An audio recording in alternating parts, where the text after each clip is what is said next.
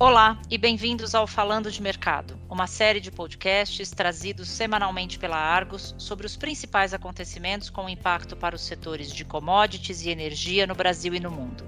Meu nome é Camila Dias, eu sou chefe de redação da Argos no Brasil e no episódio de hoje eu converso com José Roberto Gomes, repórter de Agricultura e Fertilizantes da Argos. Nós vamos falar sobre o mercado de milho e as perspectivas para a próxima safra. Bem-vindo, José. Olá novamente, Camila. Obrigado. José, antes de falarmos de 2021, seria importante darmos um panorama de como foi 2020 para o mercado de milho brasileiro. Sem dúvida, Camila. Bom, o Brasil produziu aí um recorde de mais de 100 milhões de toneladas de milho em 2020, pouco mais de 102, 102 milhões de toneladas, para ser mais exato. E isso mesmo após problemas né, com a safra do Rio Grande do Sul, que foi prejudicada pela seca entre o fim de 2019 e início de 2020. Em todo o país, a área plantada alcançou mais de 18 milhões de hectares, segundo a Companhia Nacional de Abastecimento, a Conab.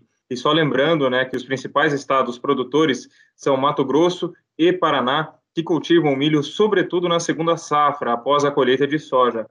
É a chamada safrinha, que responde por cerca de 3 quartos de toda a produção nacional. Mas olha, toda essa safra não foi capaz de segurar os preços internos do milho.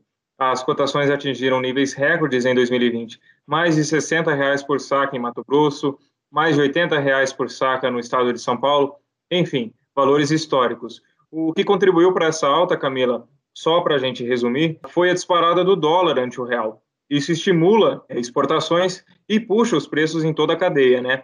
Vale destacar também que muitos agricultores seguraram as ofertas à espera de valores ainda mais altos, pois eles estavam capitalizados após venderem a soja a preços também atrativos, né, nos meses anteriores.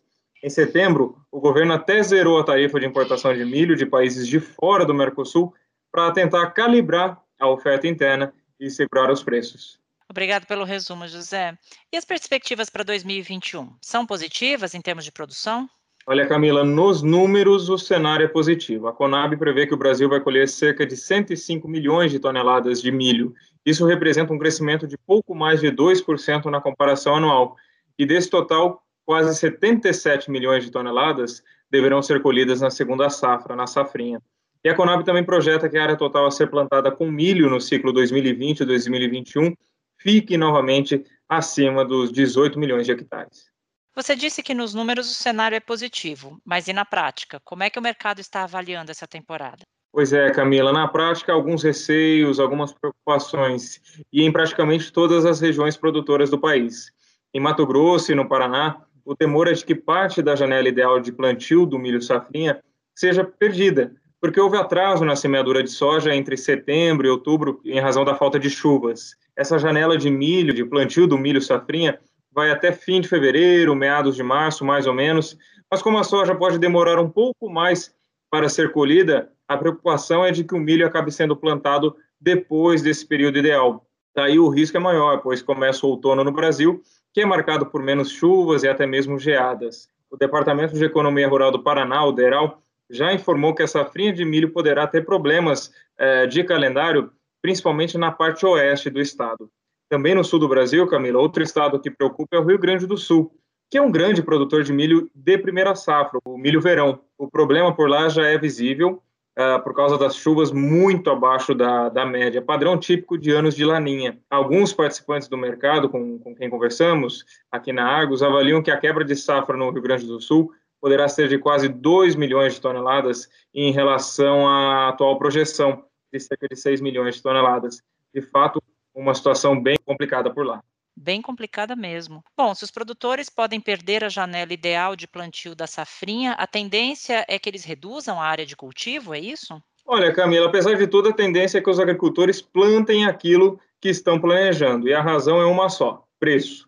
As negociações para a safrinha 2021 em Mato Grosso, por exemplo, estão com preços de quase 50 reais por saca para entrega em julho bem acima dos cerca de 30 reais por saco em julho de 2020. Portanto, para o produtor rural, fará sentido plantar o milho, mesmo que fora da janela ideal, e correr aí o risco de ter uma colheita menor, já que o preço, ah, no fim das contas, vai compensar tudo isso.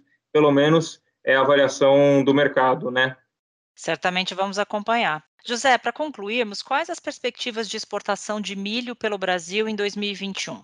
Camila, devemos exportar um volume estável na comparação com 2020. Serão 35 milhões de toneladas em 2021, ante 34 milhões e 500 mil toneladas em 2020, segundo a Conab. O destaque em 2021 vai ser a maior demanda da China eh, no mercado internacional, já que o país precisa eh, de ração para o seu plantel de suínos em plena recuperação após aquele surto de peste suína africana em 2018, 2019. Camila.